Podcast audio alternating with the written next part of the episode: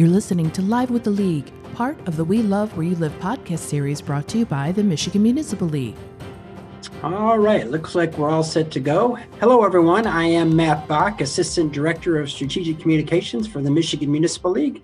And this is uh, the newly named uh, Live with the League. Uh, uh every other week uh, conversation that we have with our uh, legislative team and, and other guests.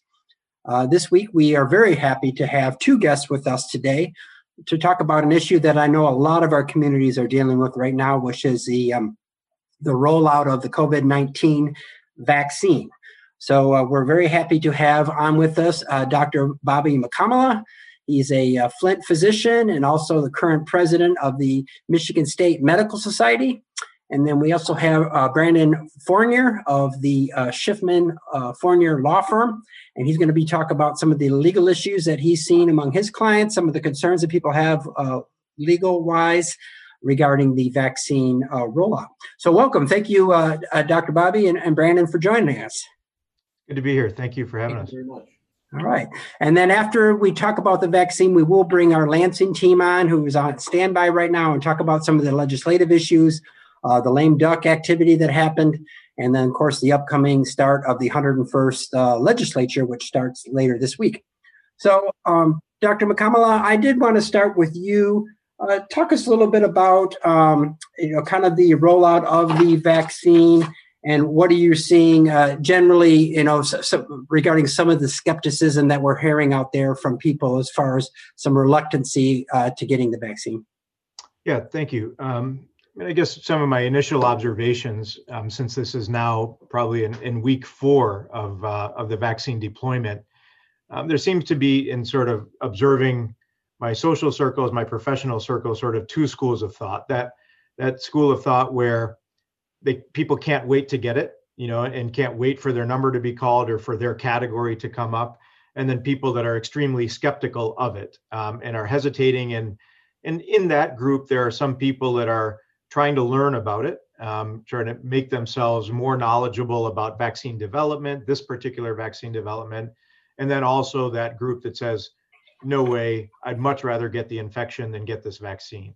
Mm. Um, and and as you alluded to, there are there are certain populations um, within our overall population that have a skepticism of vaccine that's sort of based of vaccinations that's based on a historical experience. You know, particularly the the Black community. There's there's a history of a problem with losing trust with that community as it relates to vaccines, and it dates back to you know one of the most famous sort of uh, dropping the ball and losing that trust experiences that we've had as a country relates to um, the treatment of syphilis patients in Tuskegee. So mm-hmm. this is uh, just just a, a, quick little history refresher. So over the course of about 30 to 40 years, um, there's a, a, group there that, you know, it it's uh, it's just not not a good thing, right? And right. so, you know, it's uh, it, it wouldn't be, it just shouldn't be doing that, you know, when that happens. So you know, it, it makes sense that we should hold it and, and slowly, gradually, a little bit, at a little bit, at a little bit, you know, so to get off of it. But it's uh, it's it's very difficult to do that. So that that skepticism you talk about the historical part. How do you, uh, particularly among the African American community, I'm sure there's other, you know, it's, it's become kind of a political issue too for some people. Um, is it is it for the COVID nineteen? Is it because of the just the, the how quickly it was formed? Was that is that part of it too? Because people are like, well, it didn't. You know, the long term effects aren't really known because you know COVID you know hit America around March and they developed the vaccine at kind of record pace. Is that part of it too? And what can you as a as a physician, how do you try to address that issue? Yeah, I mean, you know, the, the, the main thing is that we have to, you know, let people know how we are working to build up their knowledge about about the, the virus itself and what the benefit is of treating somebody against um, that virus by giving them that that um, next accumulation of knowledge. It's not the kind of thing that we can include somebody to take a percent uh, uh, decision to do that without giving them the background to accomplish it. And so we have to give them that straight that straight up discussion so that they can make an interested decision about it as opposed to forcing them without the explanation and that's why i think that you know we have to give it to those people that are ready and then convince those people that are not to learn that experience. And I know that you, I think one or two days after the vaccine was being made available, made available to uh, to hospitals, that you yourself uh, got the vaccine. I don't know if you've had the second dose yet, but I did see on your Facebook page you got the first dose. Is that part of the kind of the education campaign? Yeah, yep. I mean, it's uh, you know, it's even from the beginning of all of this, I didn't want to convince people to do something that I myself am not willing to do.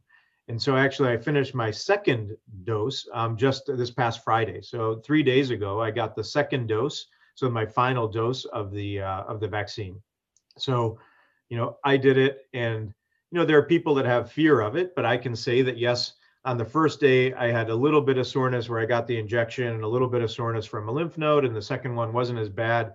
And sort of convince people from my own experience, as opposed to some generic stuff that's out there, that the um, the the the consequence of the vaccination is yet much better than the consequence of an, an infection and then the chance of needing to be admitted to the hospital because of it. And given those two that it makes much more sense to take the uh, the vaccination um, fallout. So eh, so you're definitely thinking it, it is worth it a little, little bit of the discomfort. Uh, you much rather have the vaccine than have the virus it sounds like. Absolutely yep. I mean for multiple reasons. I mean one you know soreness for a month or two or for a day or two versus dealing with the consequence of the infection you know we've, we've seen people that have long-term pulmonary issues long-term um, uh, kidney issues you know needing uh, possible dialysis and poss- possible even a, a, kidney transplant to cardiac you know the, the decrease in the contraction of the heart ability so yes 90 some percent of people will have some mild infections and and get over it but 10% end up having some severity. Relative to a soreness for a day or two from a vaccine, it's really sort of a no brainer. You know, getting the vaccine is much safer than getting the infection. Okay. Now I know many of our communities are, are have I guess they have different groups of people as far as the vaccine rolling out. There's like a 1A and, and different groups. A lot of our communities have first responders, uh, police and firefighters and, and, different things what would you what advice would you give to a, a, community that you know like a mayor or city council member that's trying to convince their employees but also eventually trying to convince or convince their general public um, that, that that they should do this yeah i mean so i mean i think kind of like I, I alluded to earlier when you have a leadership position you know whether it's the mayor or manager or you know other sort of elected people people that have an influence by their own action then we should lead by example right? So we have an opportunity when we have the attention of people to, to share our own thought process, right? Even if at the beginning of it, it wasn't something that a mayor was particularly keen on getting, but after their research, they got it and, and they, they're happy that they did it. This is what should be shared, right? People want to know, they don't want to be told what to do, but then not have the person that's doing that not do it themselves. Um, and so I think that we should appeal based on our own action, but also remind people that sometimes when we do that, sure, if I get the infection, being young and healthy, I might make it through just fine. But what about the person that can't get the vaccine because they have a history of, a, of an immune system problem or history to react to other vaccines? I want to make sure that I don't spread it to them. And the mm-hmm. most effective way to do that is by getting vaccinated. So this is what leaders in the community should do is remind people that it's not just about preventing the infection from settling into me, it's preventing that infection from being mm-hmm. spread through me to somebody that really can't afford to get sick. So right. not just for us, but to protect the community itself. That's a really good point because I think I have a friend that said, you know, they're allergic to eggs. So oftentimes when they get the vaccine, they, ask, that's one of the first things they ask, any vaccine, are allergic to eggs. So that's a good point that that you're helping them really by getting it yourself. Right, exactly. We need, you know, 70, 80% of people to get this vaccine. The people that can't are the one because of an allergy or something like that should be in that 20 to 30% that don't. But the people that can, need to get to that level. Um, and so there's got to be a good reason not to get it. Um, and that's why, you know, doing it on behalf of those people that cannot is a good thing. Okay. Now, um, you're, as I mentioned at the start, you are a president of this um, uh, MSMS, Medical State, no, Michigan State Medical Society. I got it. You got it. Yep. Um, and uh, what, uh, where where are things at as far as the vaccine rollout? I know the governor uh, had a press conference recently talk about this. What stage are we at in the process? And someone asked specifically, are city council members are they now el- eligible, or what? You know what phase they fall in? Yeah, so right now we're so that just today the governor's sort of announcement that that the elderly can get it. It's not just the healthcare workers is is just been announced. So but over the 65. reality is, yeah, yep. So the the reality is that while that is now allowed, the practical aspect of calling the Genesee County Health Department, which is where I happen to live, you know, they are not ready. They don't have enough of the vaccine and enough of a deployment plan to get it to those people that are eligible. So if you aren't in the category of healthcare workers or the elderly, right? So let's say that you're the 50 year old mayor, you know, you're not going to be in that category that's eligible right now. But I imagine, though, that as other vaccines become available, because right now we just have two, but there are another couple that should be, you know, within a week become available, that within a month or so, we will be able to expand the, the categories of people that are able to get it. So, you know, I think that we should encourage people to do it, but still sort of do it in the way that it minimizes the risk for particular populations first. And then we will get to the point within a month or so, I think that that people like the mayors can do that.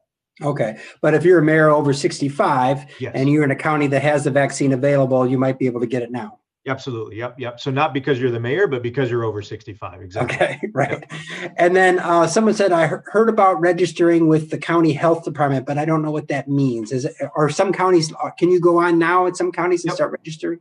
Yep. So, you know, uh, the, the Genesee County Health Department, for example, sent out something on Thursday, I believe, of last week that says log into the site and give us the information, and we will contact you based on your demographics and your age and, and that sort of thing about when you can come in. So, so absolutely, you should contact your health department and let them know that you want to get the vaccine. They will look at your qualifications to get it, and then they will notify you about when. But again, you know, ideally, we would have enough people to administer the vaccine and enough vaccine available that we could get all of those requests handled within a week.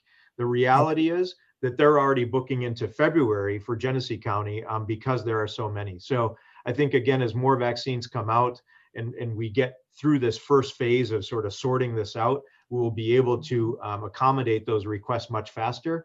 But yes, right now we're looking at uh, you know several weeks out still for those people that are signing up today. Okay, I do want to get to Brandon next, but I have one more question for you, doctor, and that is uh, that came in from the chat. Can vaccinated people be carriers? Yeah, so so I would say the short answer to that question is no, right? Because you need the virus to replicate in you to then spread it. So if that virus is immediately finding my immune system ready to attack it and kill it because I'm vaccinated, I'm not going to be able to spread that virus because there just isn't enough virus that survive because immediately my immune system takes care of it. So, you know, it's still a good idea to wear a mask just because if you're between the first shot and the second shot, you know, we're used to it. It doesn't hurt to do that. Uh, but I would say the answer to that question is no. Okay. All right, uh, Brandon, do want to bring you in uh, now. Um, we talked about some of the concern people have. As a legal counsel that represents multiple different communities, how uh, big of an issue is this right now with uh, you know people reluctancy to get the vaccines and, and the issues that our city leaders are dealing with, our community leaders are dealing with? Thank you very much, Matt. Our experience has been very similar to what uh, the doctor had outlined. We're seeing kind of two tracks of folks um, those who are ready, willing, and eager to participate voluntarily through the uh, first one category, which was primarily EMT firefighters.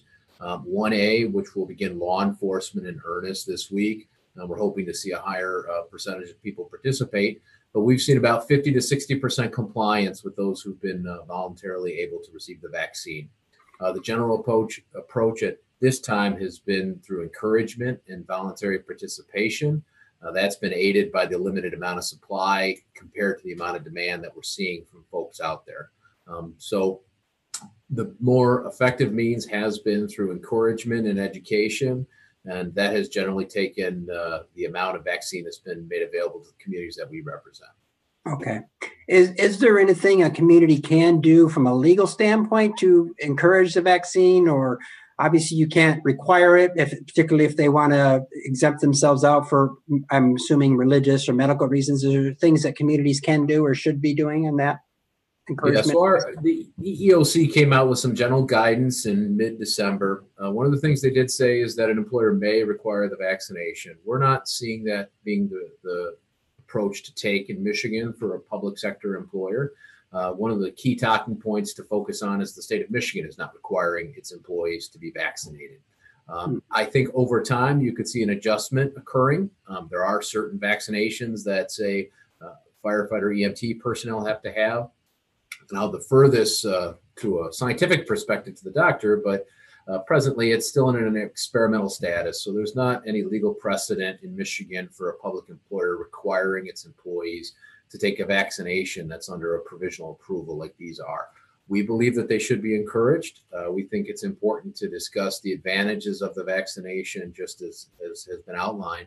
Uh, but what we're starting to see, as it's been almost a month of rollout, um, as time goes on, uh, as it becomes the more normal standard and proof of vaccination becomes a requirement uh, for a multitude of factors, uh, the interest in vaccination tends to increase. And it seems to be one thing avoiding a direct conflict with labor and employment beyond just education. Uh, we believe that uh, the percentage of voluntary participation will reach the point needed. Okay. I got a couple questions uh, right at the top for you, Brandon. That is, are employers allowed to ask staff if they have received the vaccine, or is that considered protected personal information? Um, it is the specific issue of vaccination is not a uh, under HIPAA protection, so you are able to ask that question. Um, I would uh, obviously uh, suggest that it be a highly tailored question and not something broad from that perspective. Okay. And there are any issues with requiring vaccine certification for participants in recreational activities similar to schools requiring vaccines for participation? At present, I would say that that is not the standard and would not suggest putting that uh, benchmark in place at present. I could see that occurring over the next six to nine to 12 months, but right now the percentage of rollouts has been so limited uh, that we're not seeing those uh, those requirements in schools or in recreational programs or for employers generally. Okay. All right. Um, what would you say, uh, Brandon, if um, uh, you kind of touched on a little bit what a community leader can do to to get the vac to encourage the vaccine, uh, potentially once it's available to them to get it themselves. Um, there was a question earlier. I think either one of you could answer was because our city councils and mayors are they now in this phase where you can get it? And I think the answer is no, unless you're 65 or older, then you fall in the elderly group, the uh, older group. Um, so the question is: uh, Is there something uh, they can do now to be encouraging people to take the vaccine? I think the educational uh, campaigns are most critical. Um, I do have a few communities where the manager or administrator has been able to participate at the decision of the local health department because of their function in managing law enforcement or emergency medical services. Relatively limited, but it has happened because of those direct uh, obligations based on the size of the employer. Uh, also, just discussing the current standard of things. The uh, the federal uh, Families First Coronavirus Relief Act did expire on December 31st, um, as well as the current status of the workers' comp presumption for first responders expiring on March 31st. So, just advising them of the current status of those additional benefits and legal regulations and where the evolution of the pandemic is going, I think is a is a helpful thing. Okay. Is there anything they could do, maybe more instead of the encouragement, uh, maybe more on the, I guess, lack of better word, punitive side, saying, uh, you know, for those that uh, that don't, don't get it, maybe you can cut additional sick time or reducing pay, or is there anything like that that you guys have seen or, or what or been asked about? I'd be very careful in some, some of the direct consequences for not participating at this time. Okay. The, the point of education is key to point out that we've made the vaccine available to all the members of, say, the emergency EMS side, fire response side. And because of this, we may be reviewing how we're processing some of these presumptive workers' compensation claims. Or uh, we as a community are not uh, going to be providing additional COVID related sick leave benefits uh, because we have had these other tools made available to us. Okay.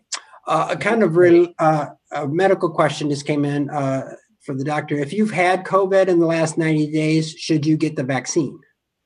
Yeah, so the, the short answer to that question is yes. Um, and the reason is the antibodies that are created from exposure to the virus itself are basically supplemented by antibodies that you get that are created due to exposure to the vaccine. Um, so, yes, they are both helpful, uh, but you want to make sure that you are recovered from the infection. So, a good two weeks out from when you tested positive for COVID, make sure that you are healthy enough so that that way, if you have another immune reaction when you do get the vaccine, it's not a double whammy as far as affecting how you feel. But yes, they're they're complementary to each other. Okay.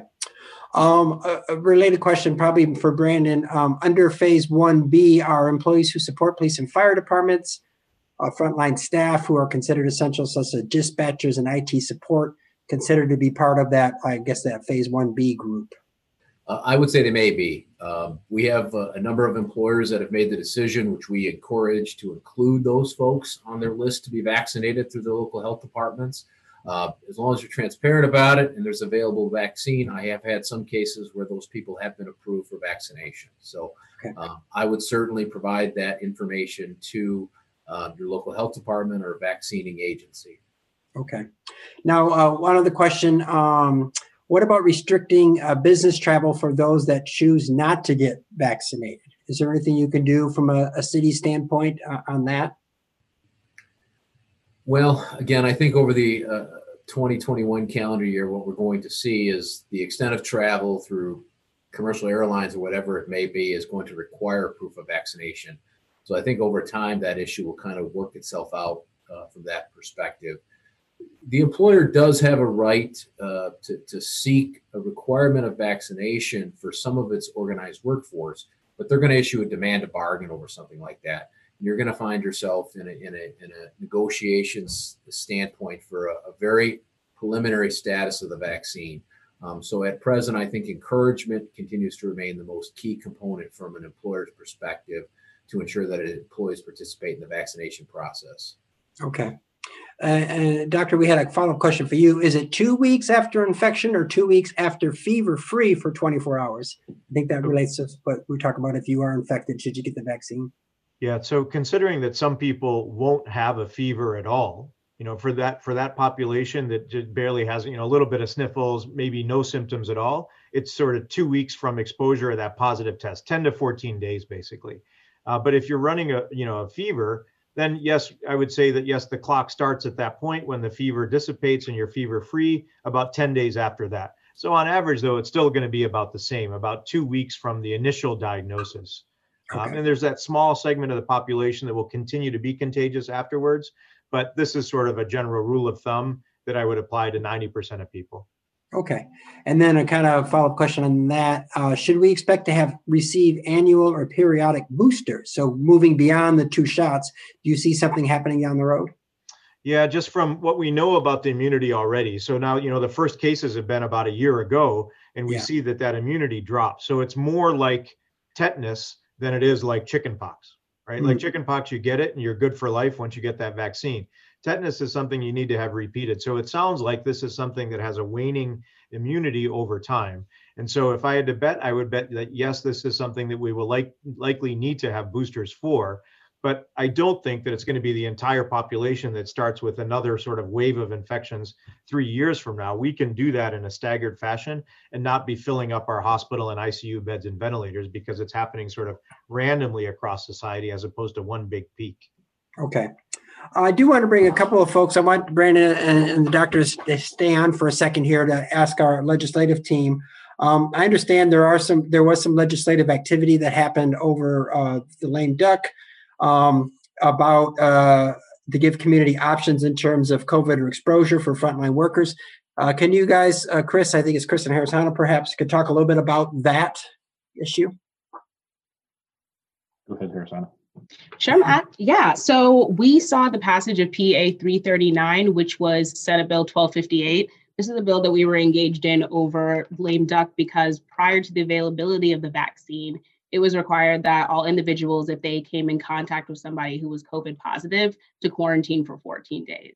So this is very standard across the board. We've seen this in schools and general work employment um, and any sort of events. And it's important to quarantine when you are exposed. But what was happening in our local communities is that we had very critical municipal services that are often functioned by few people. I noticed Elaine's comment in the chat talking about how her water plant is only serviced by four folks. that's consistent everywhere. And so what, what ended up happening was that if one person was exposed to COVID-19, the entire team would have to quarantine, thus that service being hindered from its full operation in the community. So with this new PA 339, we were excited to include a clause that allowed for operations that are critical to the continuation of public health and public safety to continue at the discretion of the DHHS director, and they are required to make those designations. So after the passage of that bill, which happened at the end of last year, the league submitted a letter to, to the director to discuss you know, all the various services that are provided by our communities and why it's important to move urgently on those designations. And I want to shout out the city of Grand Ledge as well for submitting their own letter, as well as many of the other communities who consistently helped us advocate to make sure that this was a frontline issue for the legislature this year. So we're anticipating seeing those designations come out this week. Municipal services aren't the only one, so that's why it's been taking a little bit of time.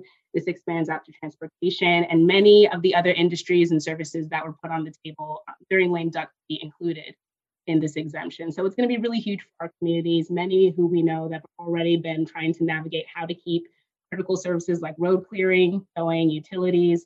And so it'll be really helpful to alleviate, you know, that strain in our communities and continue these services that actually help us preempt more transmission of COVID-19 virus. Okay, thank you. One Go other ahead, thing Chris. that in the bill, I was gonna say, and, and, you know, Harrisana really worked, worked hard on this piece too, was the, the original act that was set up in the fall had a, had a, a, a you know, one size fits all 14 day quarantine period. We've obviously seen the, the CDC kind of evolve some of, of their, uh, their criteria in, in terms of, of when we should be quarantining and how long for. So the bill actually now has opened it up and is a little more flexible and allows some some matching with those those uh, national guidelines and, and health related guidelines as opposed to just putting a straight day a 14 day period in the statute okay uh, uh, Dr. Bobby and, and, Brandon, do you think th- that one law will help? And is there any other legislation that you think might be helpful that you would like to see out there to help our communities in this? Yeah, I mean, I, I, I do think that will help because it will allow people to continue. Again, if if there's only four people that can manage a particular department of of the city of Flint, for example, then obviously we don't want the function of that department to come to a grinding halt because those people are staying home for 14 days.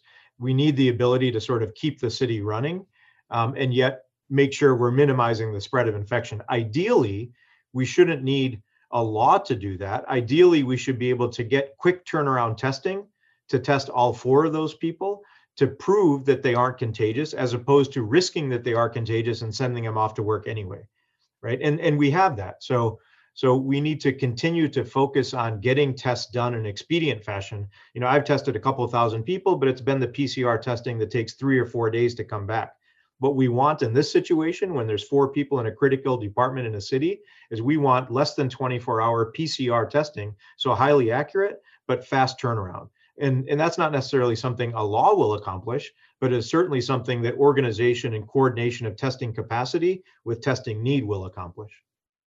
Okay. Uh, Brandon, did you have any other, from a legal standpoint, any other things that you would like to see or have seen?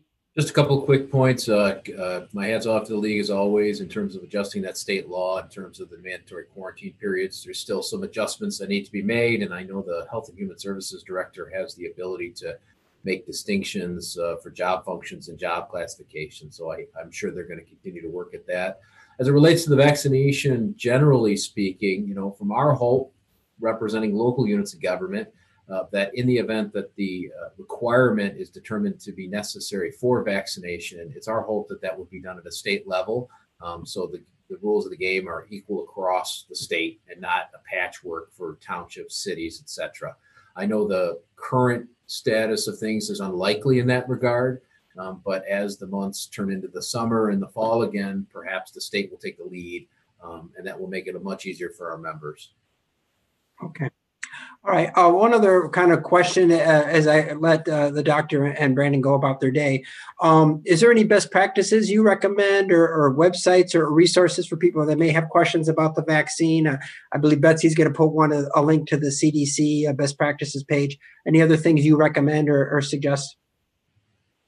You know, I, I mean, I've I've gotten a lot of information directly from the FDA. You know, as far as ingredients. So there was a lot of concern. I got a lot of questions in the past ten days about what exactly is in the Pfizer vaccine that I received. And Yeah. that's all available on the FDA website. You know, exactly which chemicals are in the lipid capsule, which, you know, which capsule and which elements are the uh, uh, preservative nature of the vaccine.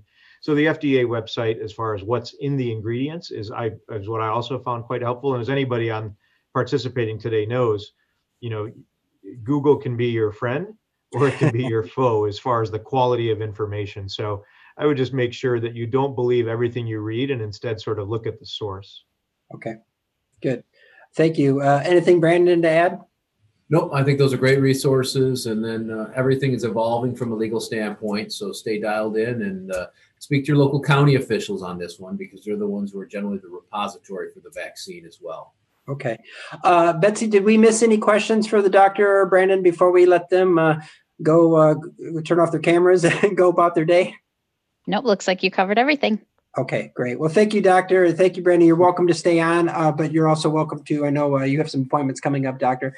So I, I appreciate your time very much. It's great having you both on. Um, uh, we appreciate it very much.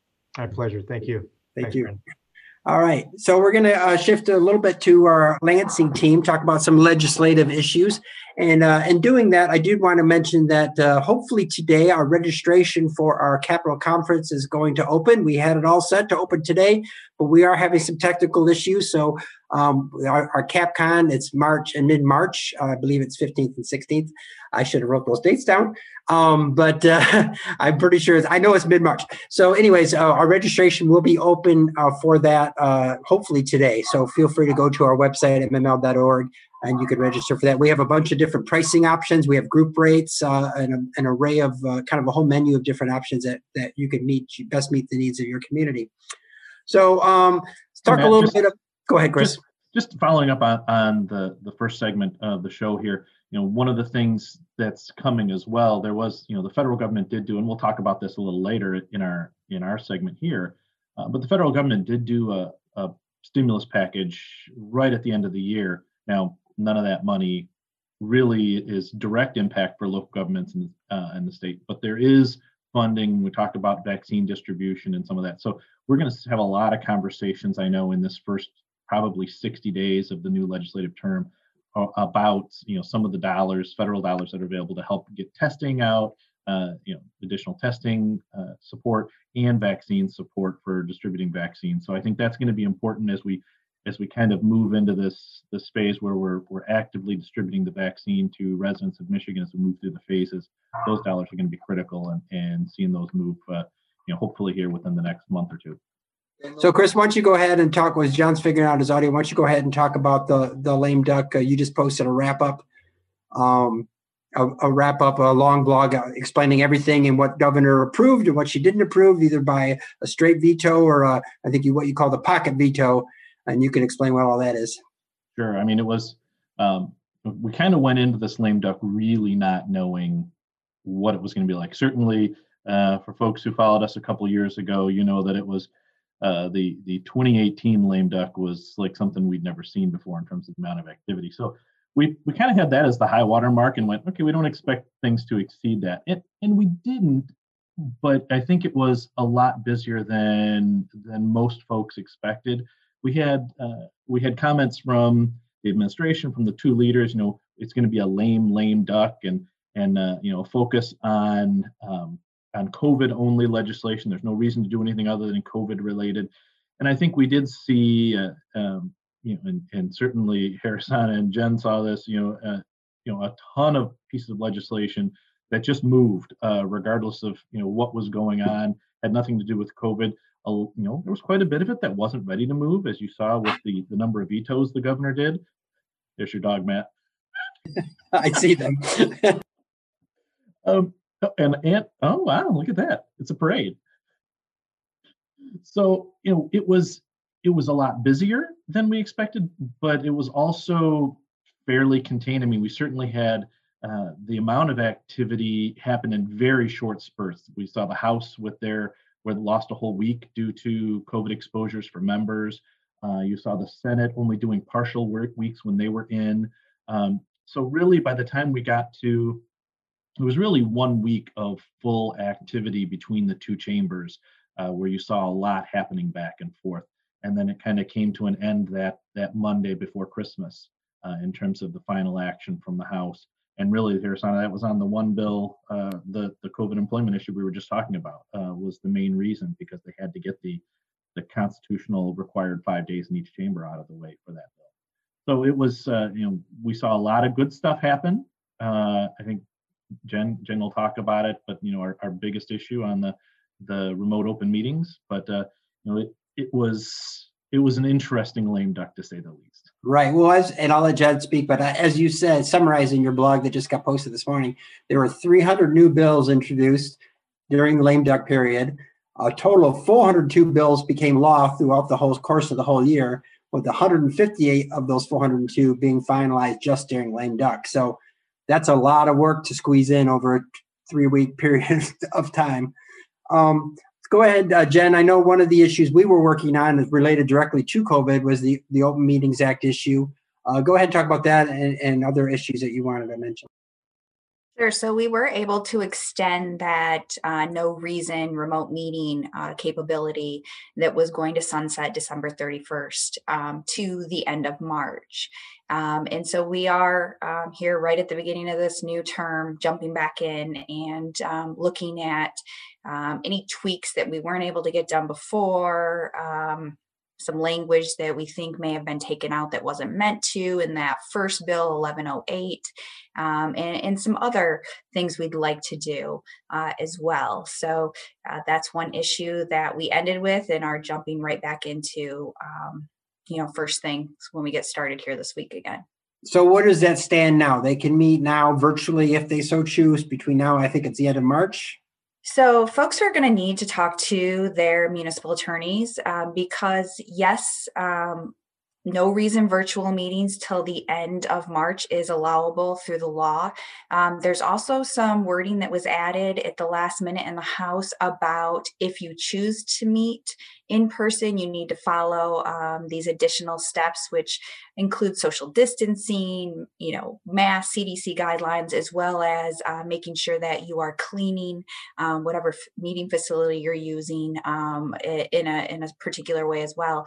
Um, but there's some question. Uh, we've gotten a lot of questions around if the DHHS order saying um, meeting gatherings uh, or gatherings are not allowed unless you're in the same household, how does that impact this new law?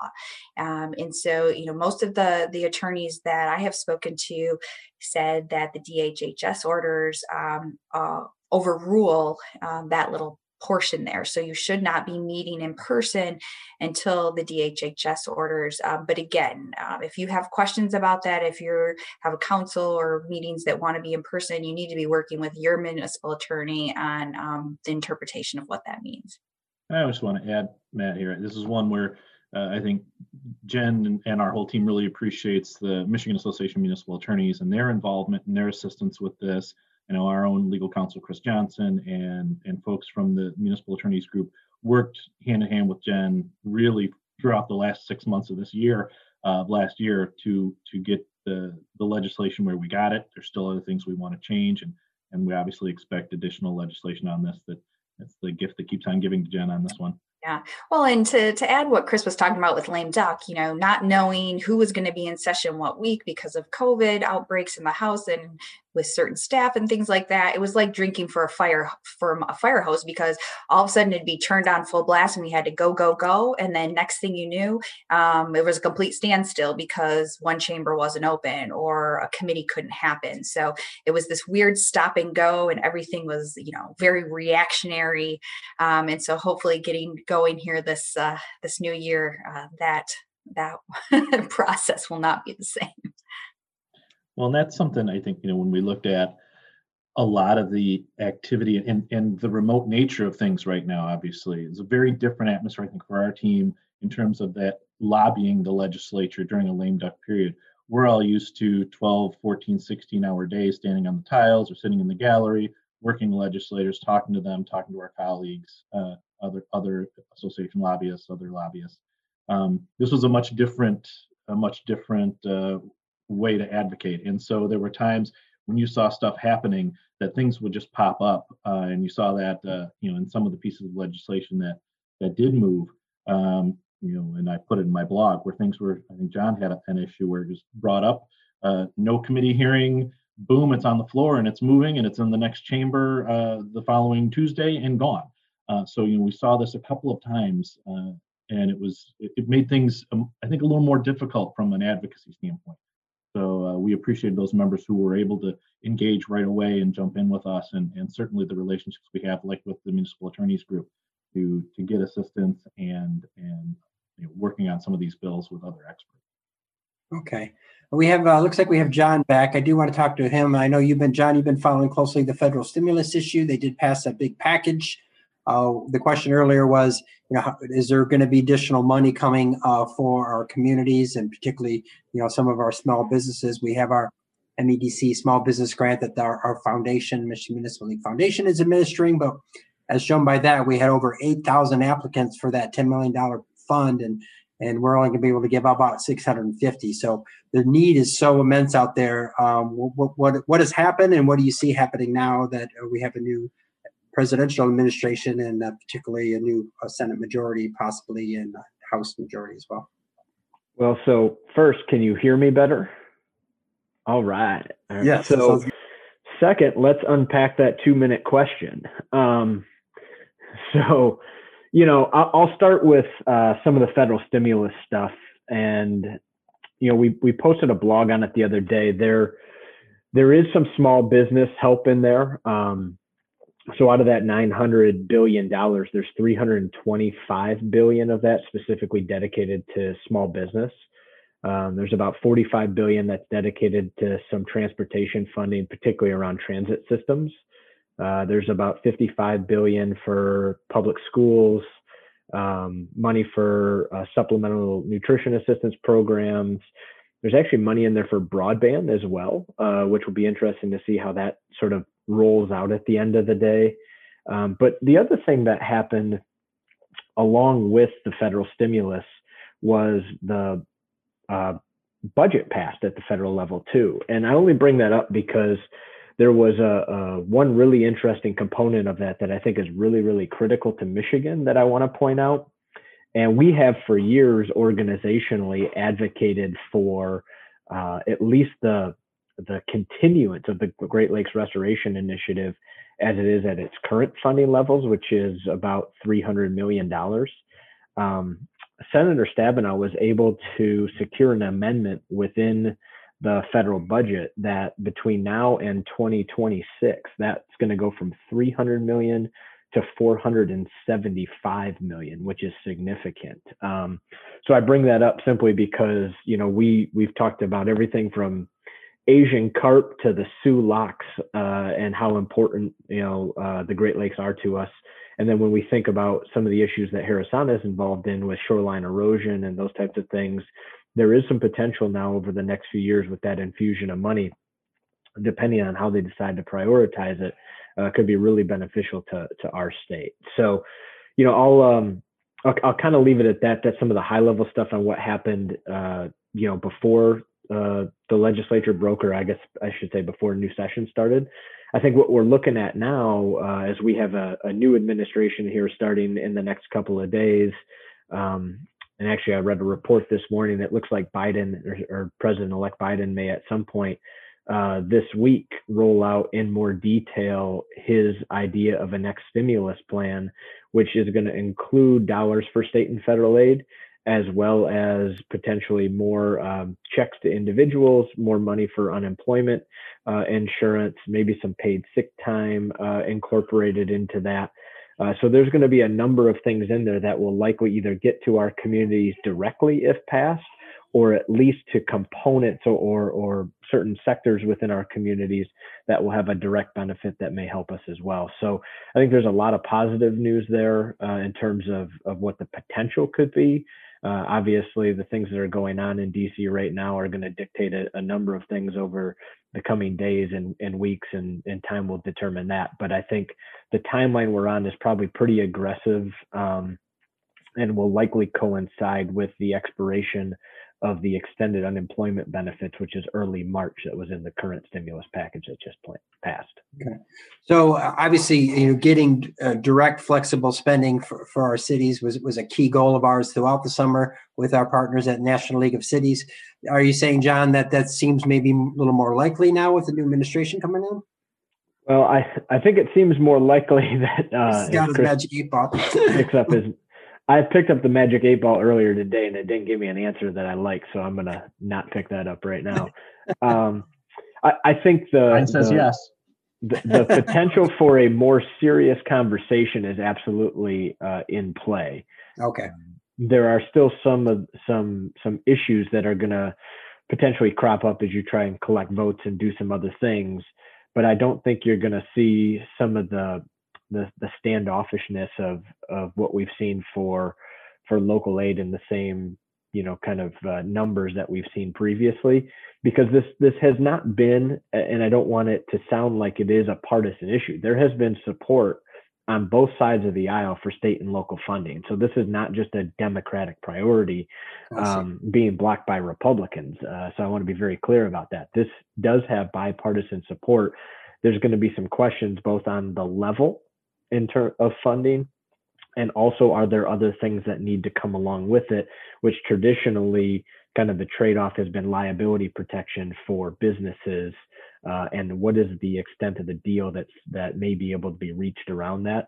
I think there's without question uh, our hope uh, and our optimism around a plan and a package passing that will include state and local aid is much higher today than it was you know even two or, or three weeks ago Okay. All right. Uh, good. Uh, a lot of stuff uh, going on there. So, uh, looking forward, uh, Chris, I believe you said told me that the uh, 101st legislature starts this week. I believe it's the 13th. Um, what are some things we can generally expect from this group? I know we have a number of uh, um, locally uh, uh, local officials that were elected to state state offices. So we're hopeful that those people's that their experience at the local level will translate into uh, legislation that's beneficial to our communities. What's your general feeling, uh, you know, going into this week with the new legislature starting? Well, yeah, there's always a sense of optimism. You've got uh, when you've got a new group of legislators coming in. We we were able to start meeting a couple of them last week. We have more meetings scheduled this week. Uh, of the 28 new House members, uh, nine of them come from municipal backgrounds. Uh, you know, uh, we have a DDA director, we have city council members.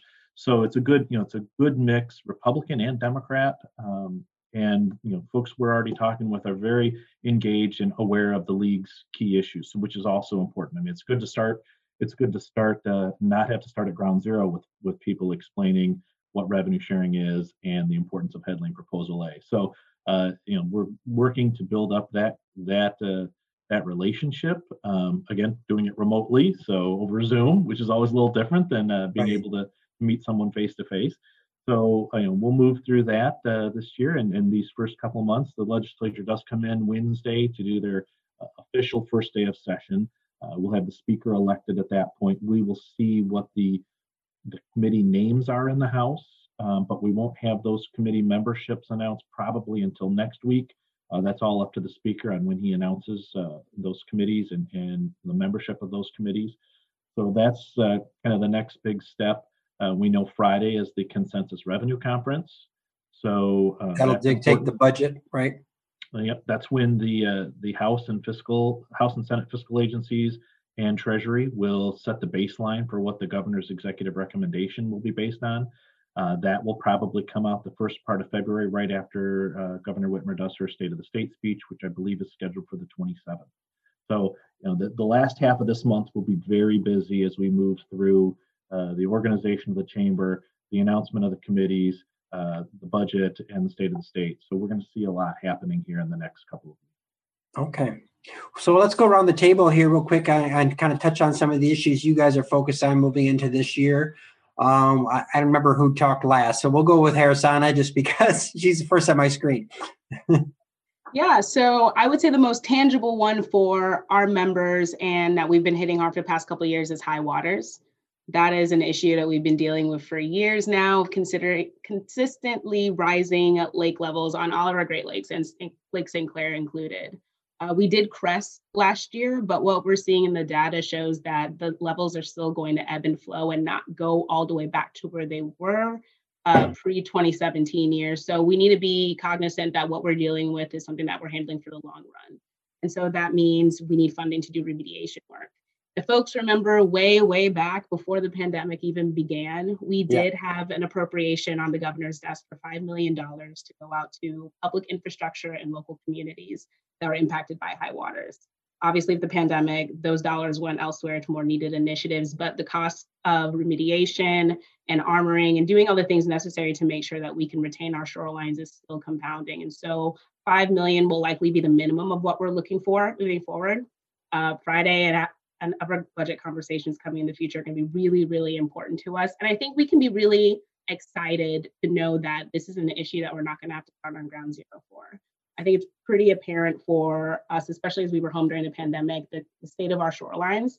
And over the last term, we had a lot of great work done with Representative Allor, Representative Tate, really illustrate how, you know, the impact of shoreline erosion is not just, you know, an issue for millionaires on the coastline, but they're everyday Michiganders who've lived in homes for generations and have their primary homes right on the lakefront that are damaged. And in addition, you know, the municipal infrastructure of roads, uh, sewers, water treatment centers that are right on the coastline that are 20 feet away from being inundated. Those are all issues that are going to continue, that have continued.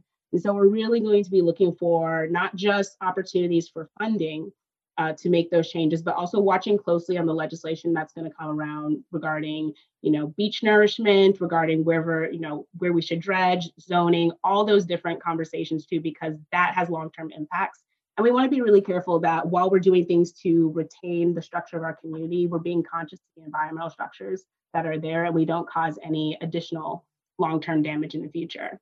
Another issue that's coming up that's been ongoing for many, many years for our members is Part 115. We're hearing that we're Which is what's that?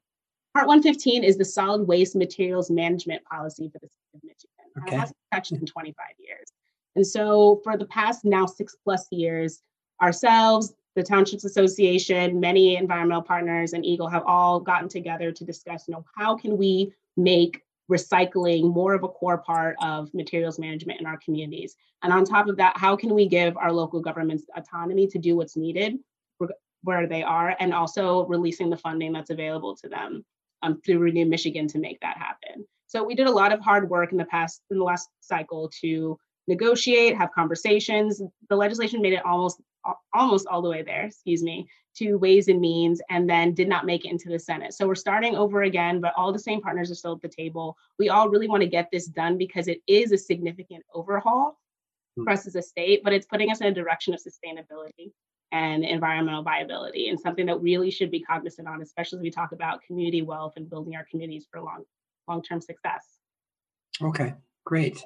Um, Jen, what do you, uh, what's the big things that you're looking at? You mentioned the Open Meetings Act already. I'm sure you'd be keeping an eye on that. Yep, yep. So definitely the Open Meetings Act. Um, but it, one hot topic at the well, all of last term, but especially during lame duck, was the gravel mining issue. And I'm putting in uh, the chat a great article that was done in Bridge Magazine. It's a little lengthy, um, but folks, uh, if you can read this when you talk to your legislator, you know, going forward, um, this is one of the first um, pieces I've seen that actually talks to some of the talking points we were fighting against. Um, but there was no data to back up that um, that Michigan needs more aggregate for its roads um, when actually we are the number one um, exporter of gravel and, and small pebbles. Um, and so this was a great article, but it tell this this issue is going to start out hot here right again um, first thing this this year. And so um, i we at the league you know we are looking forward to being at the table and and, and actually being able to negotiate um, this issue. Um, versus last time it was you know check the box. We had local government in the room. I think hopefully this time we can sit down and actually have some fruitful conversations that lead to good policy that help uh, both sides uh, get to you know an end point. So it's not going away um, anticipate short-term rentals will be back again this year, um, as well as other preemption um, type issues. So, okay.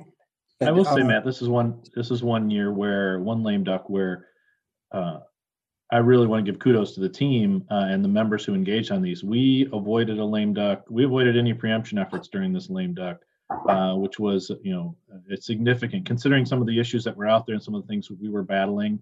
Uh, certainly, short-term rental and the aggregate mining at the top of the list, but there were a number of other preemption issues that, that we were able to to keep uh, at bay. So I think that was a you know a, a big victory for uh, for local government during this. Yeah, so often we talk about the things we got passed, but a lot of times the victory is things that never came forward or never got got through. that's always the toughest the toughest thing. Uh, we did have a question. Uh, I wanted to follow up with you. I think Chris about uh, UIA, which I believe is unemployment something or another. Um, can you kind of address that question? Sure. The question was just on you know some of the extensions of unemployment insurance, uh, the three hundred dollars, and where do the costs lie. Uh, we don't have any information yet. We've put out some feelers to the department uh, over the over the holiday break and have not heard back. We'll do some follow up on that and get as much information as we can out uh, out to members. Uh, I mean, we had some questions come in previously on work share and is work share reauthorized. That was reauthorized in the stimulus bill. Um, so again, it it just comes down to you know, what is the how is the department implementing those? And again, the time period is so short uh, until this March. So seeing some federal extension occur uh, and, and how will that Im- impact? And, and then we're going to have some level of state appropriation that has to occur for all these federal dollars and federal programs as well. So there's going to be a lot of discussion of this over the next few weeks. Okay. Uh, one of the things we haven't really talked about much, but we probably will when spring comes and the, things start warming up and and there's more potholes in the roads is roads. Uh, John, I know infrastructure is one of the things you can be keeping an eye on. Uh, of course, this was all the talk this time last year before COVID hit was infrastructure roads. What's the latest, and what are we hoping uh, to see this year?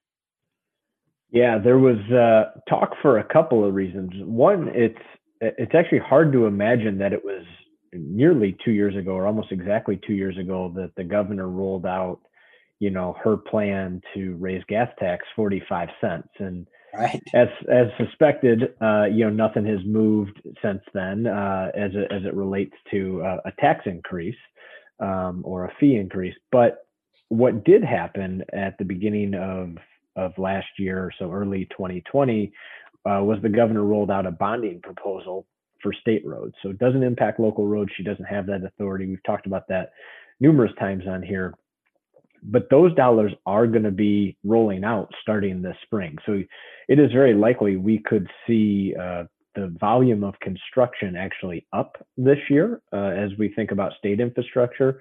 You know, there's still an, an, issue as it relates to local infrastructure, both on the roadside and on the water side. And and I think on the roadside, if, if I was going to be just completely honest, I think it's going to be a big challenge, especially in the first half of this year, to try and go and and get something done. Um, on the water side, though, I do think there's an avenue and an opportunity really to to move forward with some some dollars there, uh, primarily focused on what the governor proposed in her her clean water plan towards the end of last year, which was approximately 500 million dollars that would be used both on the drinking water and on the wastewater side, uh, split about evenly at about 250 million and 250 million apiece. Um, and so we, we anticipate that that will be uh, a priority of the governor again and maybe laid out uh, both within her budget proposal and in the state, of, state address possibly uh, and something that we will follow very closely because there are a number of programs associated with that that our members could benefit from. Um, some are directly tied to federal dollars, others is, is tied to state dollars, uh, but there's a, a, wider range of things, everything from asset management right down to, to capital improvement projects uh, that could be included in that and something that that at the end of the day would be very beneficial to our members. Although i would say that is a start right? I mean when we look at uh, the the total needs in the state around water infrastructure in particular it's much higher uh, than that 500 million and i think the governor and the administration has recognized that i think the legislature has recognized that the question is, is if this was to pass what will they do next and and we'll have to continue to stay on them much like we have on the on the roadside Okay, thank you guys. Well, I, I, do have one more. I know Jen, you have one more issue you want to bring up. We're, we're way over on our time as normal, but this is uh, we had uh, two special guests, so I think it's okay to, to extend it. Uh, Jen, you want to talk a little bit about um, an issue that you're following? Yeah, so I get so wrapped up because we're always playing defense on these preemption issues, but something that we're actually actually proactively working on um, that started last fall and has some great momentum, I think, here this new year is um, the issue of housing.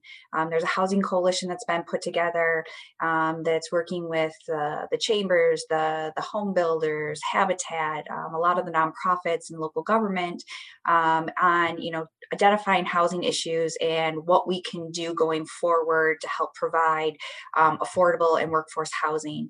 Uh, and so I think you'll be seeing a lot more of that. It's been identified as an issue um, with a number of legislators, both sides of the aisles, urban and rural. I think everyone is being able is hearing from their constituents about um, housing issues, and so that's something that we're proactively going to be working on, um, and I think is really exciting because uh, you know we've identified that as a priority um, issue that needs to be looked at. All right. I uh, got a one question. We're here at the end. Any work on the renewed work share program? Does anyone know about that? Oh, no. Chris just responded. I guess maybe it was just a panelist. Sorry about that. uh, just this is certainly one again as we talk the, the federal stimulus did extend it uh, through march uh, so we're working with uia and our contacts over there to get information on how the how the state is going to be implementing uh, you know is the state going to take advantage of it like uh, they did this last summer um, in terms of for budget relief. So we'll we'll get some information on that and we'll share with members as soon as we hear back from the department. Okay. Well good. Um, thank you. Anything else from the team before we wrap up here all right. Well, thank you guys. Um, thank you to our guests, uh, Brandon uh, Fournier and uh, Dr. Bobby um, Kamala from the city of Flint and also the Michigan State Medical Society president.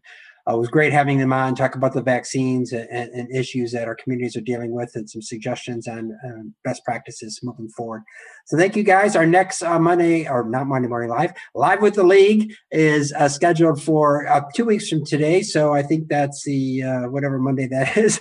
Um, and I did get correct on the dates for our capital Conference, March 15th, 16th. I did follow up with that. Those are correct. So thank you guys for joining us, and we'll see everyone again in two weeks. Thanks, everybody. Thank you.